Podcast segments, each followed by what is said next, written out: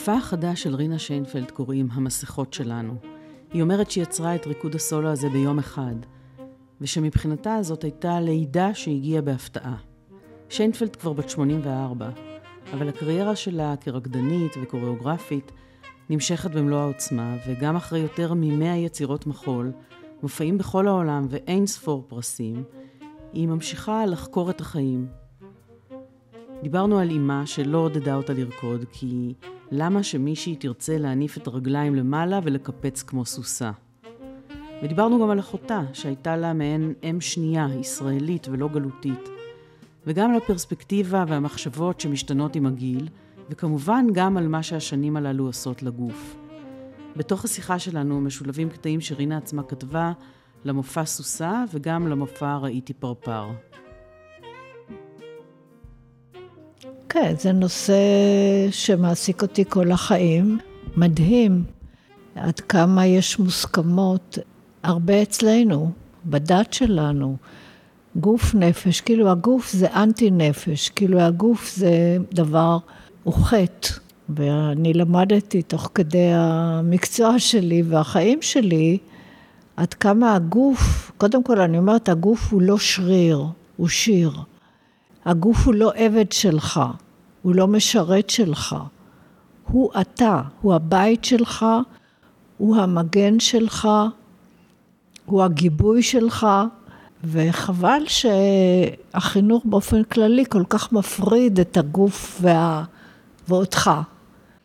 אני חושבת שאצל אנשים כמוני למשל, שהעבודה שלהם כוללת אה, נייחות גדולה, יש איזו מין נטייה כזאת להתעלם מהגוף, זה מין מעגל כזה, אז קשה לי להשתמש בו, ואז אני מפתחת איזו עוינות או מחליטה להתעלם ממנו.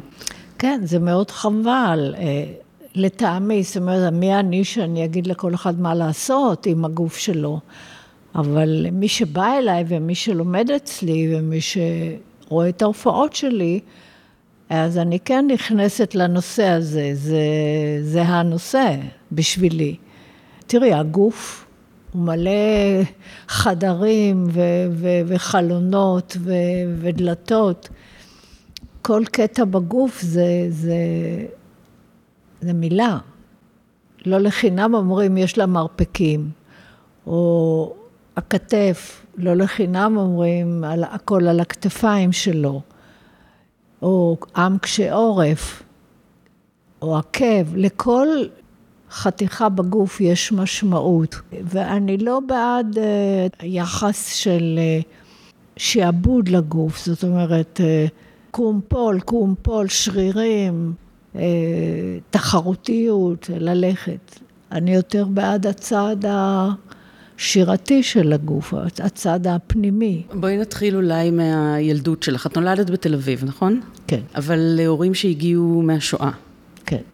לא, הם הגיעו, הם ברחו מאירופה, לא ברחו, הם, הם עלו לארץ. אבא שלי היה ציוני, כל המשפחה שנשארה שם ישבה שבעה על ההורים שלי שעזבו את, ה, את גן העדן אל השממה. ובסוף אלה שבאו לפה ישבו שבעה על כולם שנרצחו ב... מאיזה מקום הם הגיעו? מגליציה. לקחו אותם יום אחד, וזה באמת אחד הסיפורים שהיה לי עם אימא שלי. עשיתי, יצרתי גם ריקוד שנקרא הסוסה, בגלל שאימי, אה, אימי, כשרציתי להיות רקדנית, היא אמרה לי, בשביל מה לך להרים רגליים עד האוזניים כמו סוסה? ועד היום אני לא ראיתי סוסה שמרימה רגליים עד האוזניים, אבל... אה, חתולים ראיתי שעושים את זה. חתול, אבל לא כן. סוס. בכל אופן, יצרתי ערב שלם שנקרא הסוסה, אה, לזכר אמי או לכבוד אמי, שבו אני שואלת אותה שאלות בערב עצמו, ובאמת קראתי לו הסוסה. מה היה שמה של אמך? דבורה. פסיכולוגים תמיד רצו להגיד, לשכנע אותי שאימא הייתה אימא לא טובה. למה? כי היא לא נתנה לי לרקוד, ואני תמיד התווכחתי איתם שזה ממש לא נכון, זה לא...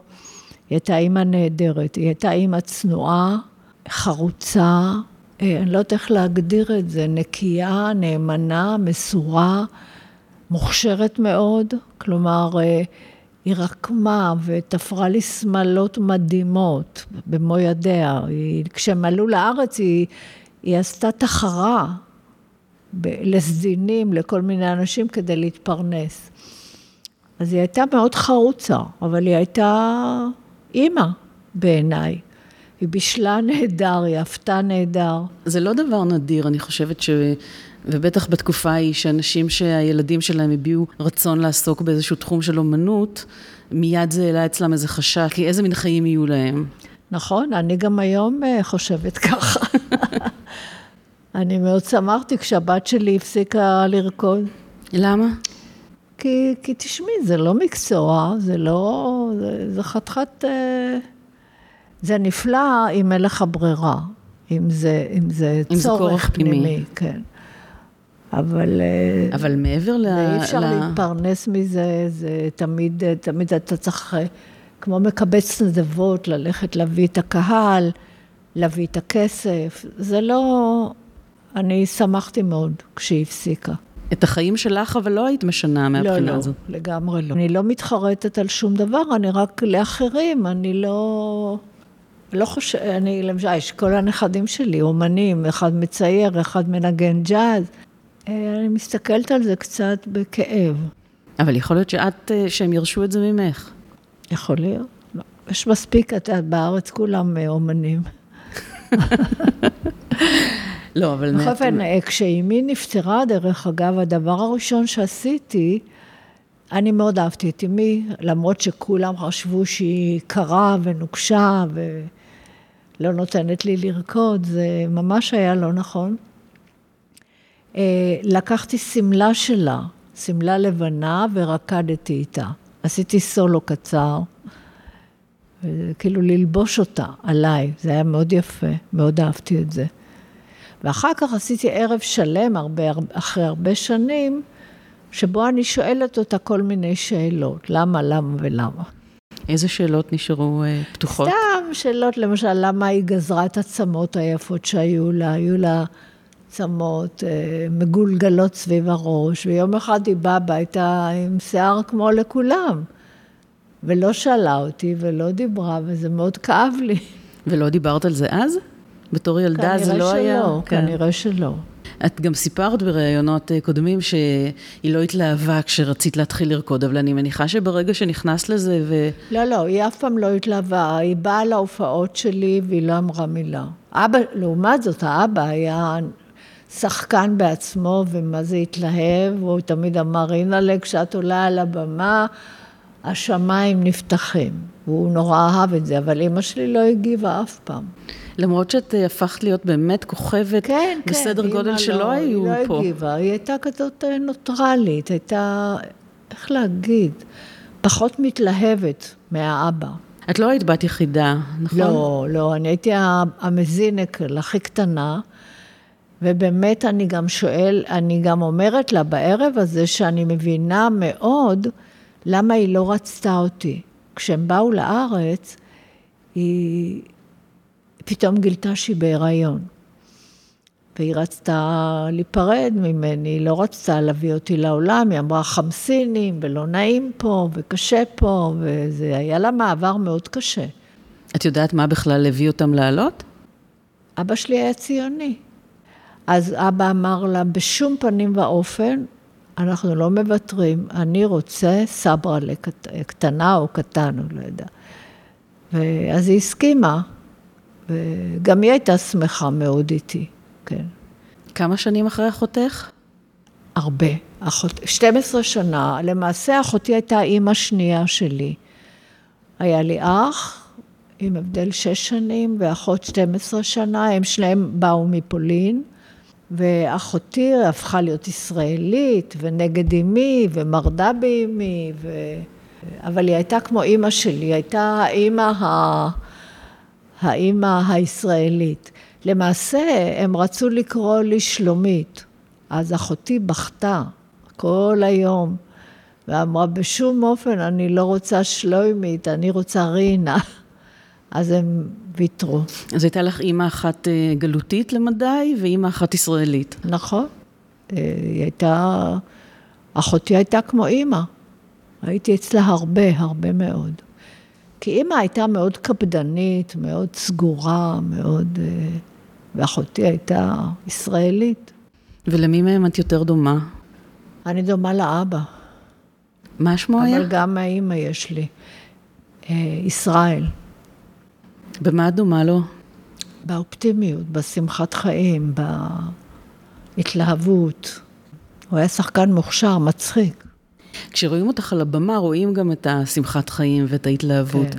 אבל כך במראה שלך, שהוא מאוד מוקפד, אז כשאת מדברת על אימא קפדנית כזה, אני אומרת, אוי, למדה ממישהי להיות מסודרת. השאלה אם זה מאימא, אני לא יודעת, אני חושבת שרקדניות שומרות, זה, זה המקצוע. זה השיער הארוך שחייבים לאסוף עוד חלק מה, מהמקצוע, אני חושבת. היו עם אימא שלך בילדות גם רגעים של שובבות, של קלות? אה, לך ולאימא, כן. לא.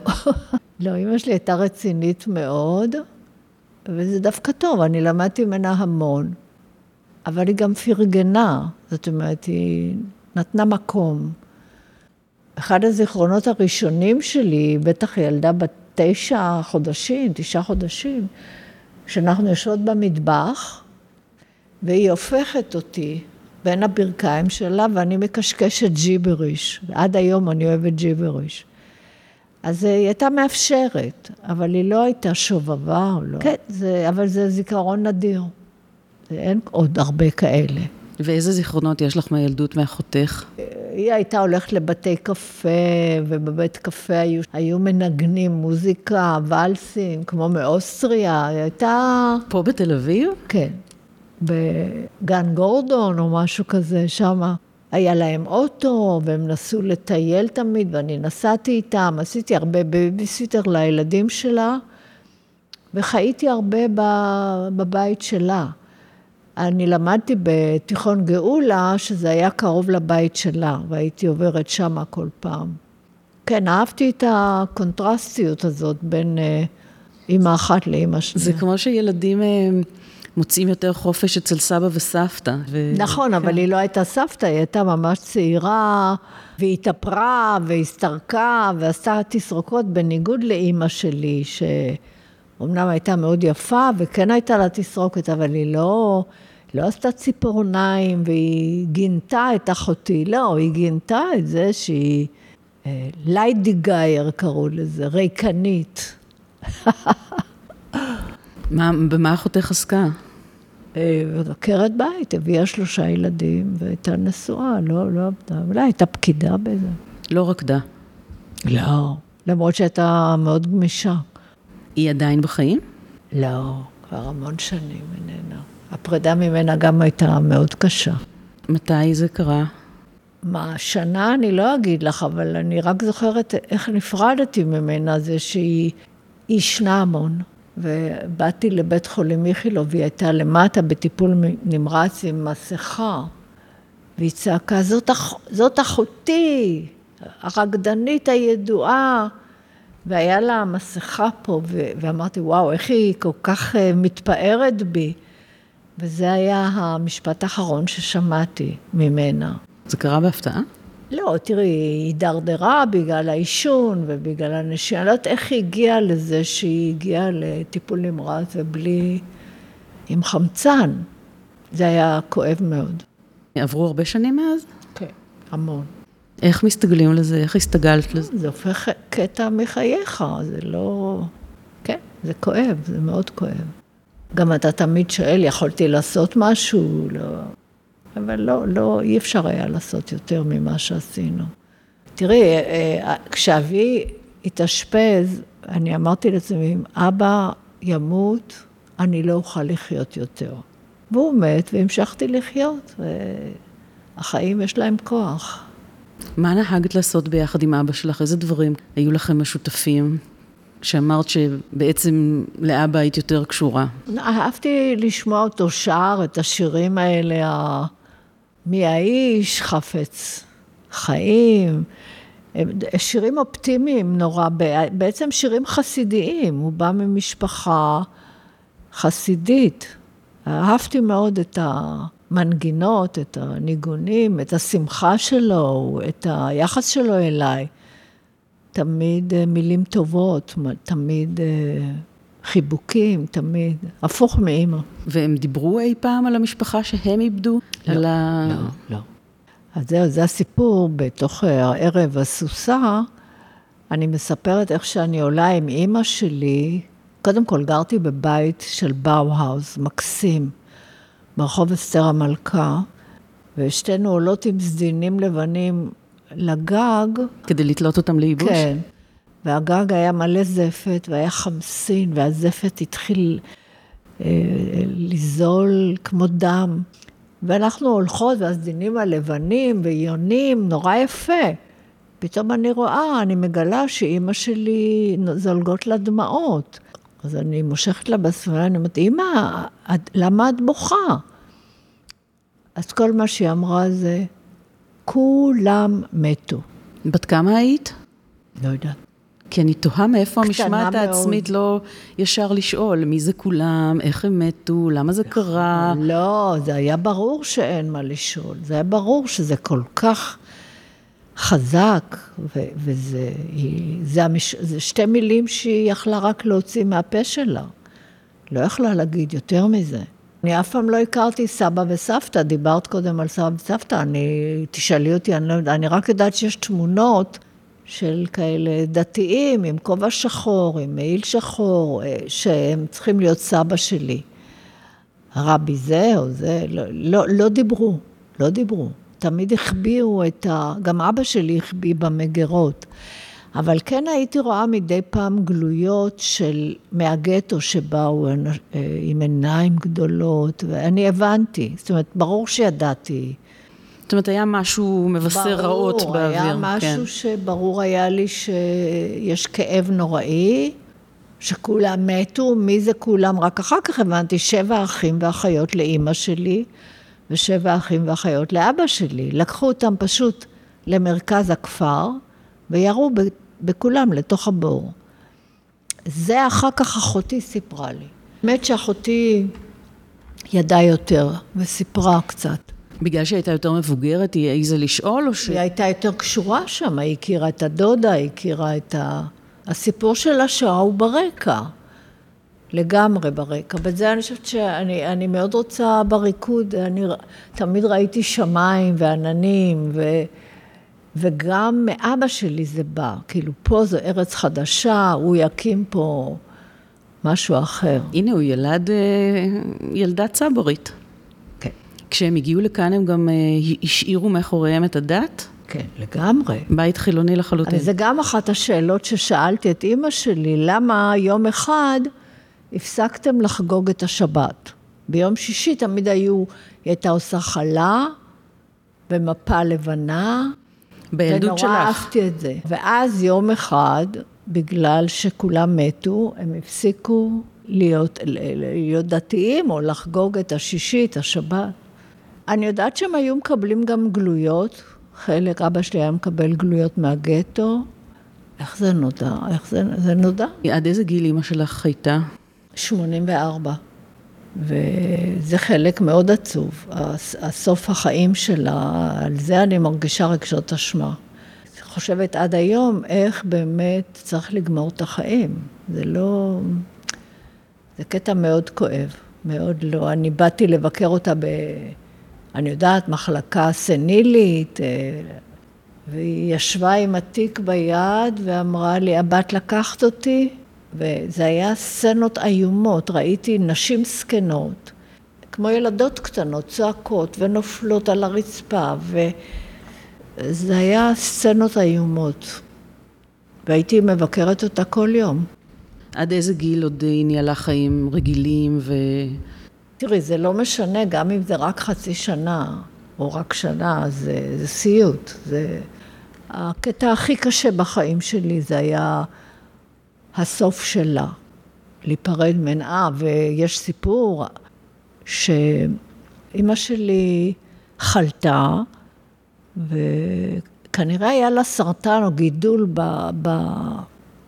בגרון, והרופא אמר לה שהוא רוצה להוריד את זה והיא לא הסכימה. ואז אשפזו אותה, זה לקח זמן, בסוף אשפזו אותה, ובדיוק אני הייתי בשיא הקריירה שלי, כשהוזמנתי להופיע בניו יורק, במקום הכי חשוב בעולם, הגל הבא, פסטיבל הגל הבא בברוקלין אקדמי אוף מיוזיק, ברור היה שאני לא יכולה לוותר על זה, ובאתי לבקר אותה בבית חולים, והיא שכבה עם זינים לבנים, ונראתה נהדר, והייתי מבסוטה. הרופאים אמנם כעסו עליי שאני לא מרשה להם לנתח אותה, אבל uh, הרגשתי שאני יכולה להיפרד ולנסוע. ונסעתי, והופעתי, ובלילה של הפרמיירה חלמתי חלום וראיתי את הקבורה שלה. ראיתי גמדים שותים יין וחול, ולמחרת בבוקר בעלי צלצל ואמר שהוא קבר אותה. כלומר, לא הייתי כאן. זה סיפור מדהים. היו לך תמיד חלומות אה, חצי נבואיים כאלה, או... לא, לא ממש, אבל לפעמים.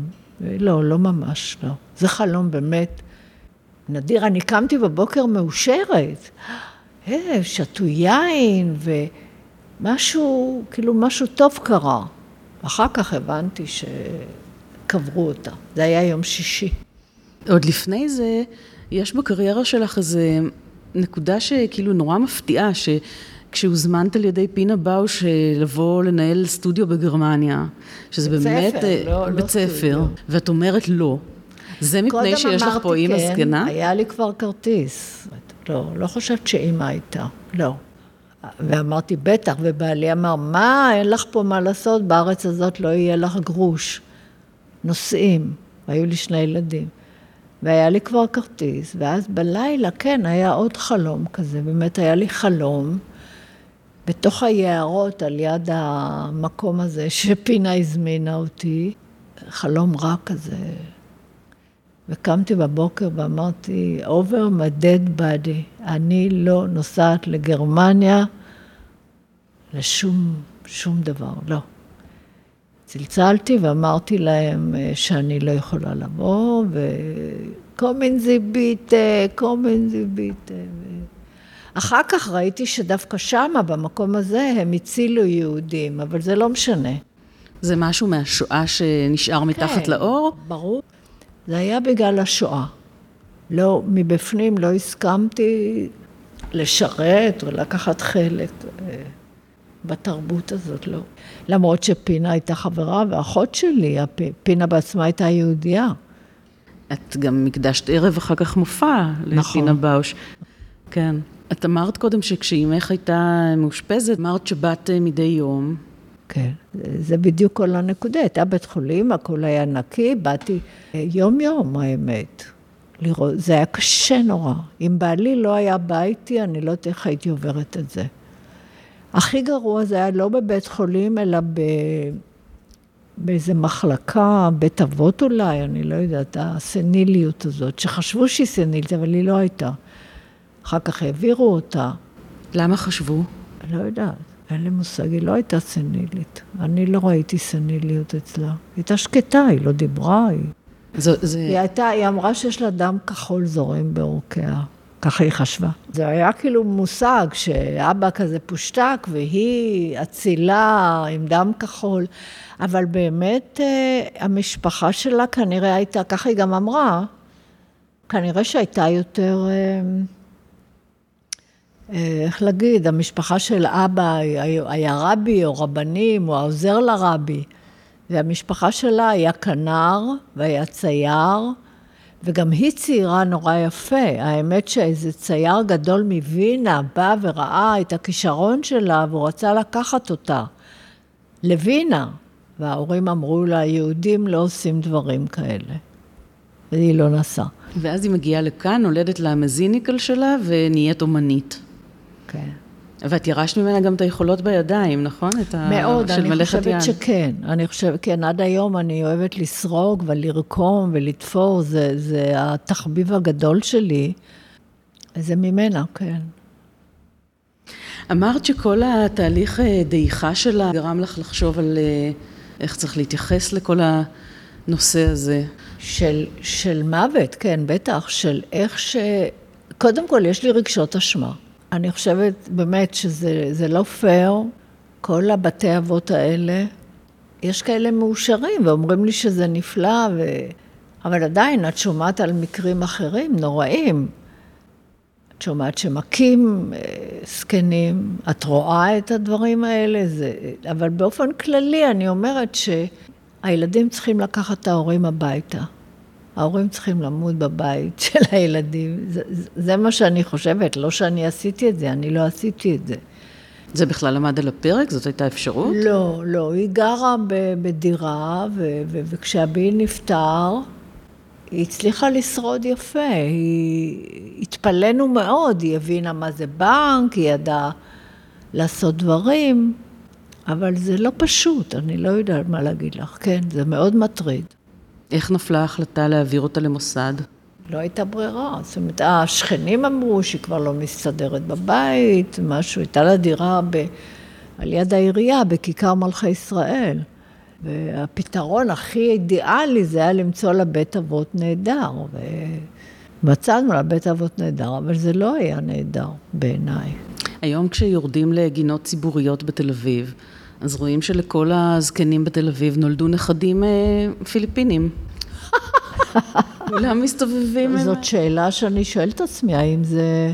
איך באמת, איך אישה נשארת לבד ומביאים לה פיליפינית או גבר לתוך הבית, זה, זה חיים אחרים, זה... יכול להיות שזה פתרון, אני לא יודעת, אבל זה בעייתי. בחברות יותר מסורתיות, באמת אה, משאירים את הזקנים, את ההורים, את, כן, ה... את הנכים, אם יש במשפחה. כן. כן, זה, זה בעיה, אני לא אפתור את הבעיה, אני לא אדע לפתור את הבעיה, אבל זה חבל. היא כואבת, היא מאוד כואבת. ולאחרונה אני חושבת על זה הרבה, זה לא פשוט. האם התפקיד של הילדים לקחת את ההורים, והאם ההורים טוב להם יהיה אצל הילדים, זה גם שאלה. כן. אנחנו לא, אנחנו באמת לא כל כך בנויים לזה באורח חיים העירוני. כן, נכון. קשה מאוד. נושא כואב, נושא כאוב. ספרי לי עוד על סוסה, כי זה מעניין שאת, בח... שאת הצלחת במחול לעשות משהו ש... וואו, ערב שלם, ב... אני ראיתי עכשיו, הנה, זה... אה, זה. יש פה שיר אה, אה, שחווה אלברשטיין אה, שרה, זה, ככה זה התחיל.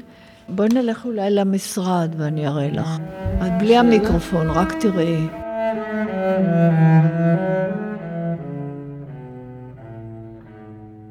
בחמסינים הגדולים ישבנו שתינו במטבח. את תלית סדינים רטובים באוויר לקרר אותנו, כי לא היו אז מזגנים.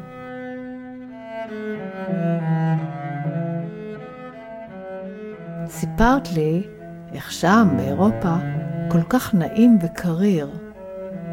יורד גשם, ושלג מכסה את כל הכפר בלבן.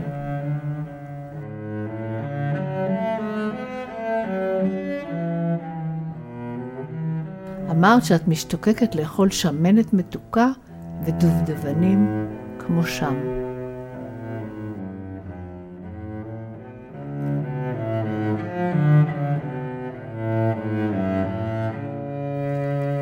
מתגעגעת למאכלים הנפלאים שלך, לעוגת התפוחים, לעוגת הפרג, לרוגלח, לקניידלח.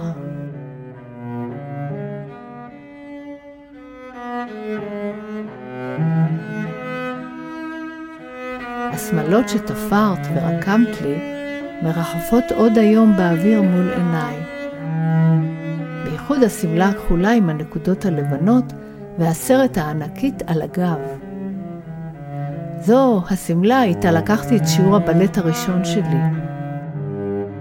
כששמעתי לראשונה מוזיקות נפלאות של שופן, שוברט, שומן.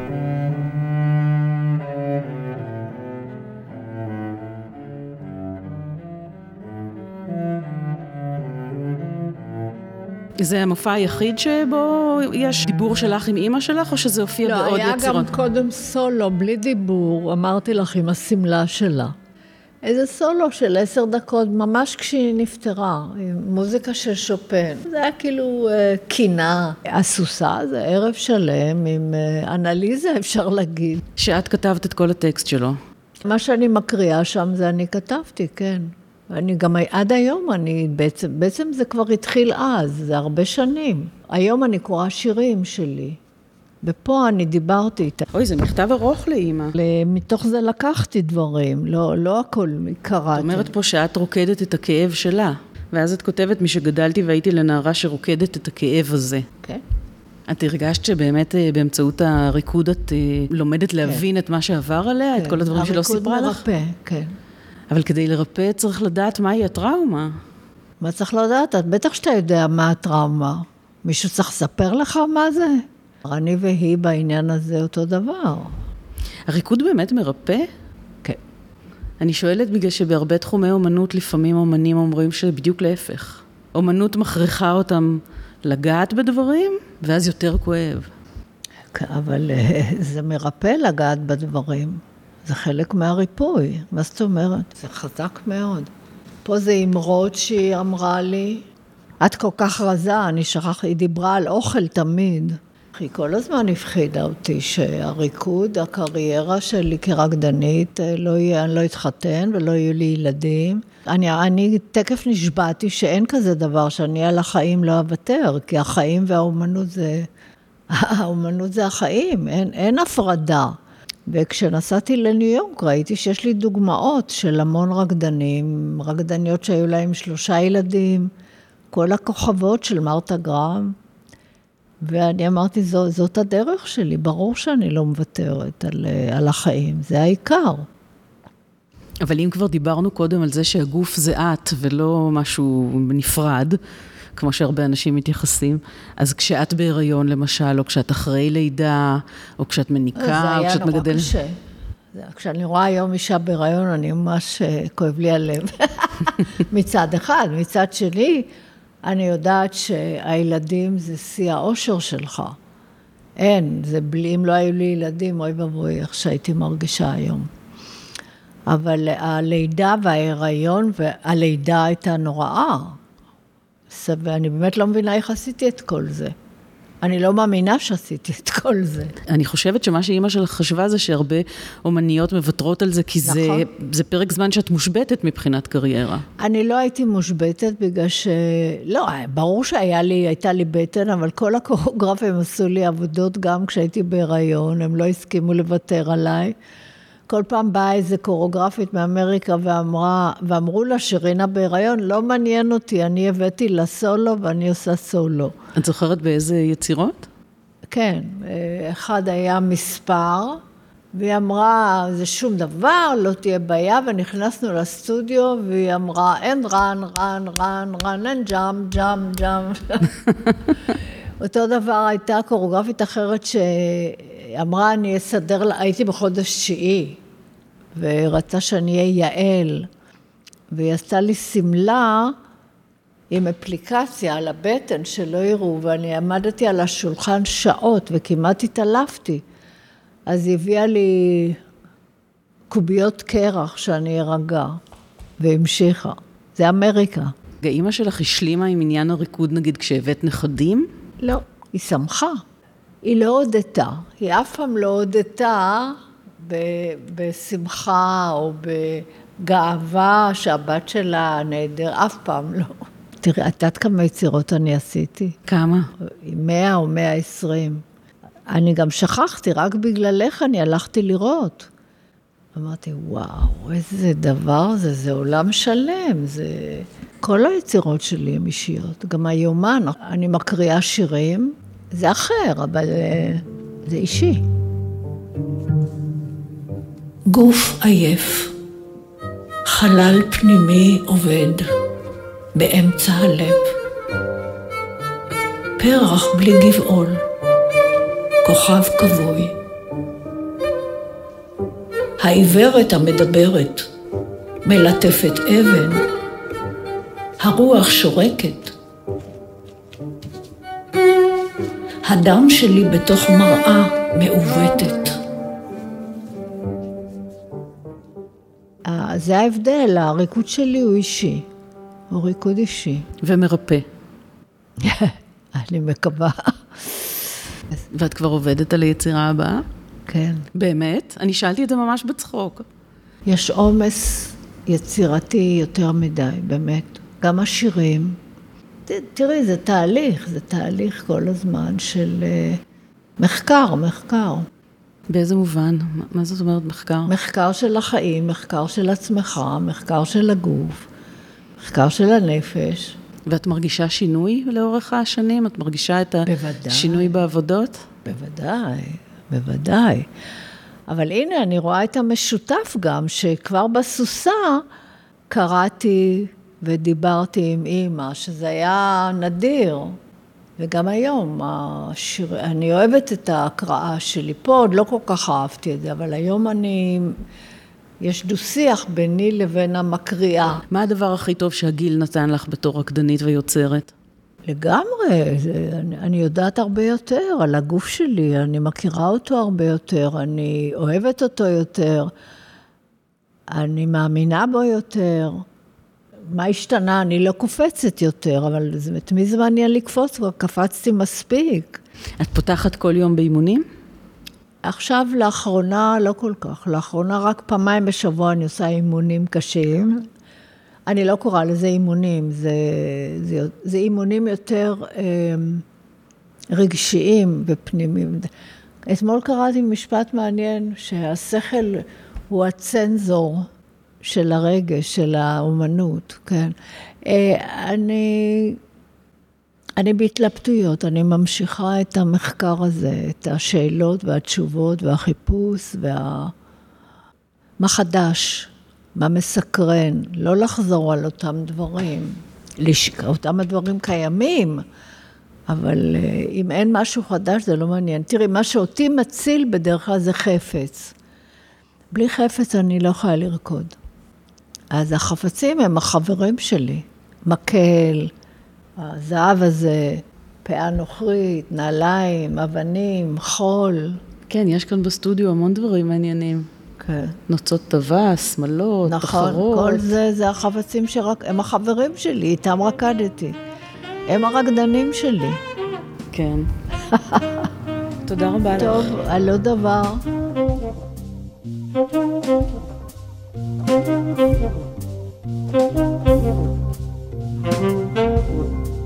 Mm-hmm.